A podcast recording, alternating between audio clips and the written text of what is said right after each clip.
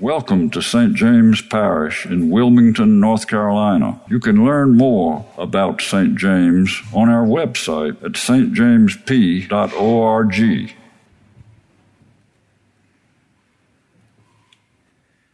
Perhaps you've heard a few of these phrases in your lifetime. Perhaps you've spoken a few of these phrases in your lifetime. Money doesn't grow on trees, you know. I'm not just talking to hear my voice. A little dirt never hurt anybody. No, we are not lost. No, we are not there yet. Don't make me pull this car over. And finally, go ask your mother. I'll bet outside of this small Advent window of time, if I ask you to tell me what your impressions of Joseph in the Bible are, most of us wouldn't think of any of the quotes above, although they are often attributed to what fathers might say to their children. But what does Joseph have to say? Truly nothing that we can point to in scripture. Not one word from Joseph is recorded for us to hear his voice. But that certainly doesn't mean that Joseph isn't full of character, that he isn't present, that he isn't important. Still, we've kind of come to regard Joseph, I think, the earthly father of Jesus, as at best a minor figure, at worst, a bystander. Like many of you, Jennifer and I have several beloved manger scenes in our home. I can think of lots of conversations over the years in our home, one of which was just two nights ago, that goes something like this Hey, Dad, I can't tell if this one's a wise man or Joseph or a shepherd. Well, does he have a big stick? Yes. That's a shepherd. Is he holding something that looks like a present in his hand? No. That's Joseph. Hardly a rousing endorsement of Joseph's role in this monumental, literally life changing moment in all of history. Joseph is one of, if not the most overlooked characters in all of the Christmas story. Think about our carols they focus on Jesus, as they should, but if not Jesus, then who else? Mary. It's Mary and Jesus. It's Jesus and Mary. Even the shepherds, though, and the wise men get a shout out.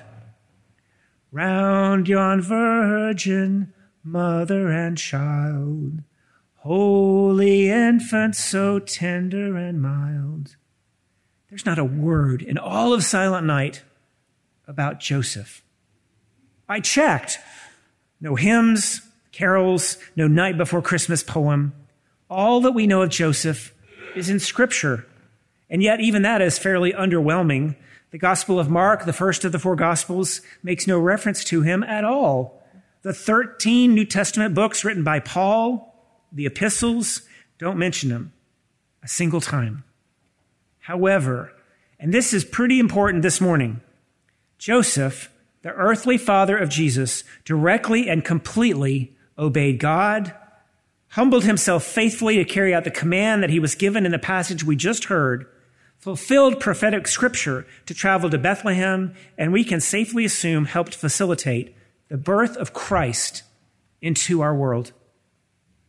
These are the attributes I see in this earthly father of Jesus. Joseph was present. Joseph listened. Joseph was courageous. Joseph was faithful, and Joseph did the right thing. The right thing by his family and the right thing by God. That speaks to a pretty hefty character, if you ask me. Things all fathers aspire to, I hope. Now, I suspect Joseph probably thought his life was going to work out pretty well for him early on. After all, this marriage to Mary was prearranged. That's how it happened back then, you know. But then, as we hear today in our gospel, Joseph's world was turned upside down. He discovers that his bride to be is expecting a child. She's pregnant. Now, in that day and culture, there were three options Joseph had. Option number one, he could expose her publicly as being an unfaithful wife, an unfaithful woman. And what would they do then to a woman like that?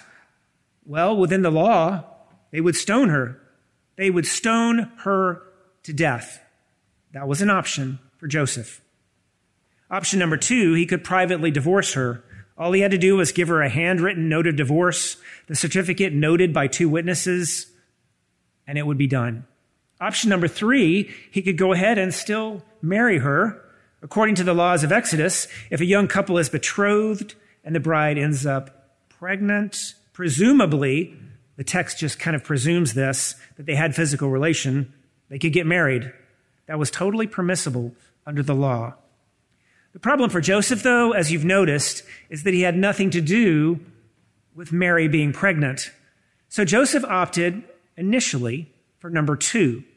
I'm going to privately divorce her. I'm going to get a rabbi. We're going to get this whole thing ended, and let's just move on.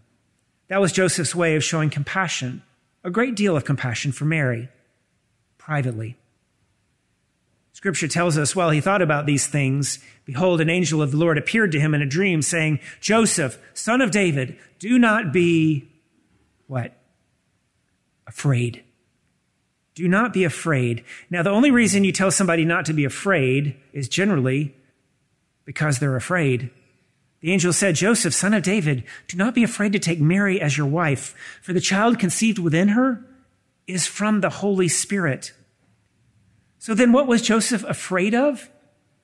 Well, we can probably think of a lot of things.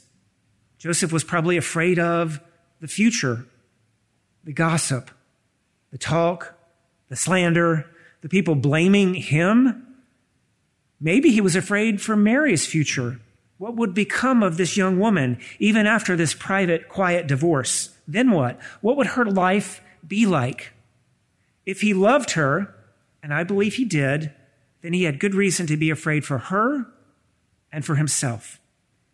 So that angel came and told Joseph in verse 21 Look, Joseph, three things are going to happen here. Number one, Mary's going to have a baby. Number two, you're going to name that baby. And number three, that baby is going to save the world. My friends, that message from God through that angel was enough to talk Joseph off of the ledge of fear and to point him courageously and faithfully toward all the things I mentioned earlier about him.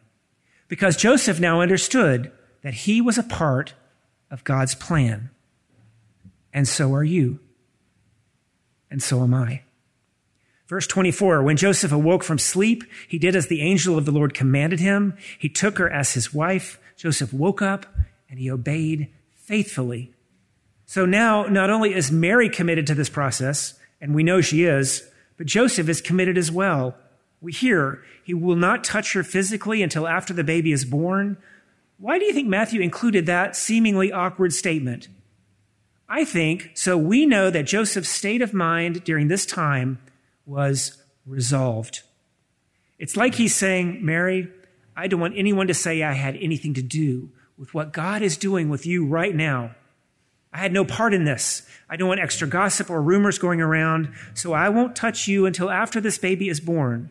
After we're married and this baby is born, I want everyone to know this here is a God thing. We know how the story goes, yes. Joseph, the earthly father of Jesus, travels to Bethlehem, then escapes with his wife and that newborn son to Egypt, then returns and takes them back up to Nazareth, his hometown, with all of his family and all of his friends and all of his carpenter buddies who can figure out dates and pregnancy schedules. Lord knows their tongues will surely wag back in Nazareth. The gossip might, the gossip might fly for years to come.